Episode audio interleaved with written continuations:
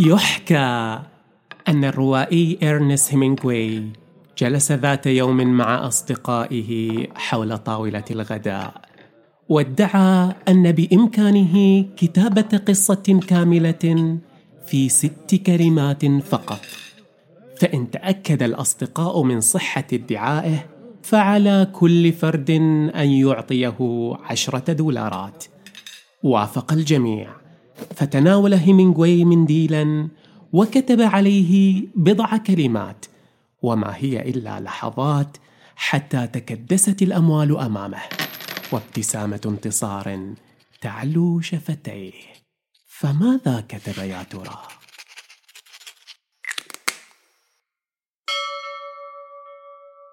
أهلا بكم في بودكاست ساقية. أنا محمد ويسعدني أن نتفكر معا. ها هنا. No writer who knows the great writers who did not receive the prize can accept it other than with humility. إن المقدرة الكتابية لهيمينغوي ليست محل تساؤل. فقد نال جائزة نوبل عام 1954 عن روايته الشهيرة العجوز والبحر غير أن الأمر مختلف هنا ففي الرواية السابقة كانت أمامه عشرات الصفحات يدون فيها قصة مكتملة الأركان، لكن رهانه مع أصدقائه يرغمه على استخدام ست كلمات فقط. دعونا نرى ما فعل أولاً. هذا ما كتبه هيمينغوي للبيع. حذاء طفل لم يلبس ابدا. هل عثرت على قصة مؤثرة؟ هل تحسست عصارة ألم في قلب أم أو أب عرض حذاء طفله الميت أو المفقود للبيع. ترى كيف تسنى لهيمينغوي التلاعب بمخيلة قرائه ليتصوروا ما لم يكتب؟ ثمة عدة عناصر تجعل نصه مؤثرا ونصوصنا كذلك إن أردنا. وسنكتفي بثلاثة عناصر جوهرية آخرها يحتوي على حيلة بارعة. فلنبدأ بالمخيلة.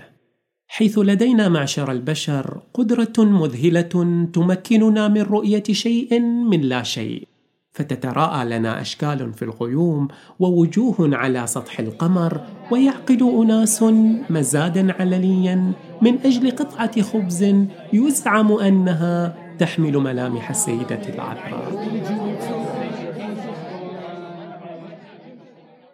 الأمثلة السابقة تتكئ على أحد أصناف الخيال والذي يشكل ظاهرة نفسية تعرف ببريدوليا إذ تحفزنا رؤية شيء ما إلى تخيل شيء آخر مألوف لنا رغم عدم وجوده في الأرجاء. أما في قصة هيمينغوي فقد حفز خيالنا لنملأ الفجوات في القصة كل بحسب تجاربه وتحولت الست كلمات ربما إلى ست عشر. وقمنا بتخيل أم أو أب وتوهمنا وجود موت أو فقد رغم أن المعاني الحرفية لا تدل على ذلك. وأصبحنا قراء إيجابيين مشاركين في صياغة القصة الكبسولة. لا مجرد متلقين سلبيين لأن الكاتب تعمد إنشاء نصه على جسر غير مكتمل. ولا يمكننا عبوره إلا عبر ترميمه بألواح من صنعنا.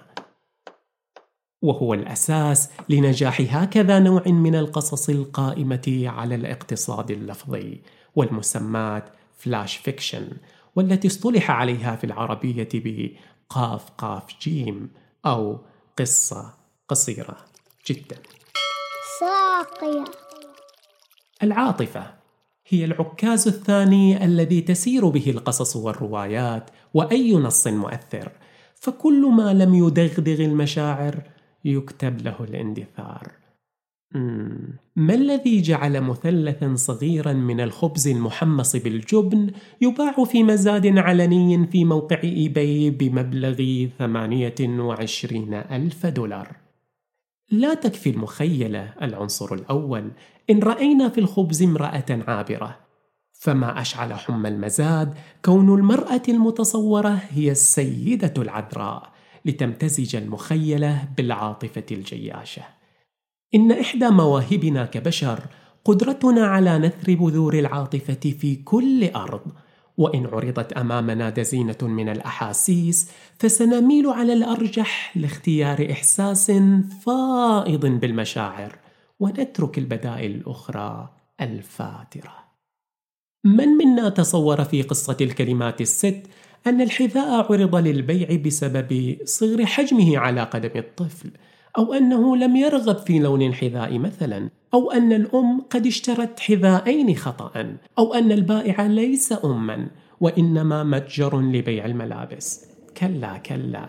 إنها مشاهد باردة عاطفيا وتروق للعديد منا المشاعر الملتهبة. بل ولعل الحزن وتوقع السوء أشد استقطابا من البهجة والتفاؤل.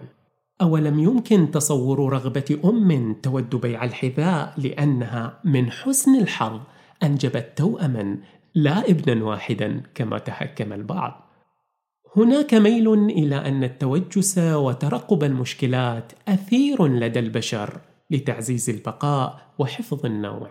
وأما السعادة والرضا فيقللان الحذر ويسهلان وقوعنا فريسة للتهديدات المحدقة بنا عبر العصور.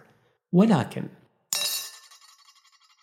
من المحتمل أن يجادل أحد في كون طريقة أداء القصة هي التي دفعت به إلى جانب قصصي حزين.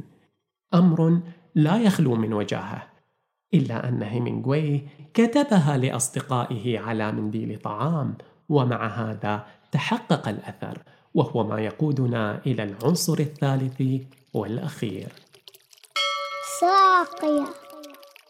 نقطتنا الأخيرة هي طريقة العرض. فبها نلوح للجمهور كي ينعطفوا يمينا أو شمالا كيفما نشاء. ولكيفية العرض كتالوج يعج بالأنواع المختلفة. ومن أبرزها التمهيدات التي نحيط بها عملنا أو ما يسمى أحيانا بعتبات النص والتي إما تقدم بشكل صريح أو يتم إضمارها فتتسلل خفية إلى عقل المخاطب لتعيد برمجة تصوراته إزاء ما سيلقى عليه. والأسلوب الأخير هو ما فعله صاحبنا هيمينغوي فإنه علم أم لم يعلم لم يحفز الخيال ويشعل العاطفة فقط بل ووجه مسار تفكيرنا بتمهيده فشدنا دون أن نشعر باتجاه ما يريدنا أن نراه. القصة لقد تحدث مع أصدقائه اولا عن قدرته على كتابة قصة متكاملة وبهذه التوطئة قد أعاد تهيئة عقولهم وأطر توقعاتهم وتوقعاتنا كي تصب في القالب القصصي ليصبح أفق الانتظار عند المتلقي محسوما سلفا فالقارئ دون شك يترقب أو عليه أن يترقب قصة بليغة وكاملة. لماذا؟ بسبب التنبيه الذي تلقاه باكرا. وبعد أن تم تأطير القراء، لن يتعذر عليهم العثور على حادثة واقعية لموت طفل يمكن الاعتقاد بأن الكاتب يحيلهم عليها. وعليه، لقد لعبت طريقة العرض دورا هاما هنا. ولو نزعنا قولبة هيمنغوي والتمهيد الذي سيجنا به لما حققت كلماته ذات الأثر على الأرجح وقد تصبح مجرد إعلان تجاري كما توصل بعض المحققين. انتهينا. وبقي القول أنه قد راج في الأوساط البحثية مؤخرا عدم إمكانية التحقق من صحة القصة المنسوبة لهيمنغوي. وأيا كان تبقى العوامل الثلاث جوهرية في أي نص مؤثر. أما كيف نوظفها عمليا بأسلوب جذاب؟ فهذه حصتكم من التفكير كي لا تؤخذ منكم في يوم ما. عشرة دولارات. إلى أن نلتقي. ابقوا بخير يا أصدقاء.